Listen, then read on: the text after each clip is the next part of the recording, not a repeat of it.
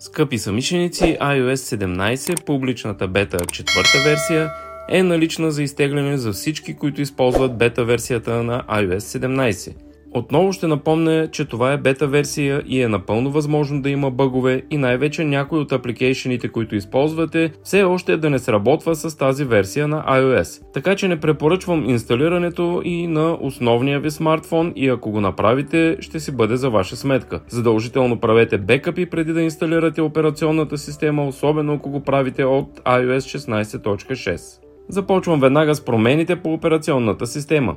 Може би най-бързата промяна правена някога от Apple след потребителски постове навсякъде в социалните мрежи е тази с позваняванията.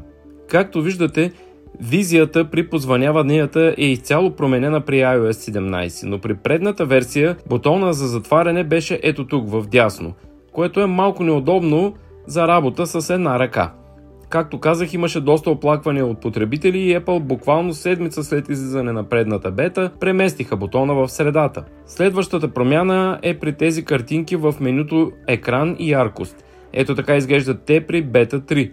Всъщност, те изглеждат така от много време насам. При iOS 16 също са такива. С новия апдейт са променени с дефолтните тапети на iOS 17. При гласовата почта също има промени, ето как изглеждаше преди екранът, а ето как изглежда сега. При новата функция разстояние от екран е променен надписът. При бета 4 той вече гласи следното. Функцията разстояние от екран помага да се намали напрежението в очите, както и рискът от късогледство при децата, като ви предупреждава да държите iPhone или iPad с Face ID на препоръчително разстояние. При бета 3 надписът беше когато държите продължително iPhone и iPad с Face ID прекалено близо. При новата четвърта бета има нов сплаш скрин, който се появява когато за първи път влезете в снимките си и ви информира какво е новото там. Относно стабилността на операционната система не забелязах някакви проблеми с нея за сега. Анимациите са гладки, след апдейта видях някои колеги да казват, че капацитета на батерията им се е променил надолу естествено, но при мен такива промени нямаше. За батерията не мога да кажа все още как се държи, но вероятно не са се случили чудеса от последния апдейт. Телефона загрява нормално при по-тежки натоварвания, например при игра на игри. Ако вие използвате тази операционна система и сте забелязали нещо друго, можете да оставите по един коментар под видеото, за да научим и ние за него. Това е всичко от мен за новата iOS 17 публична бета четвърта версия. Чао и до скоро!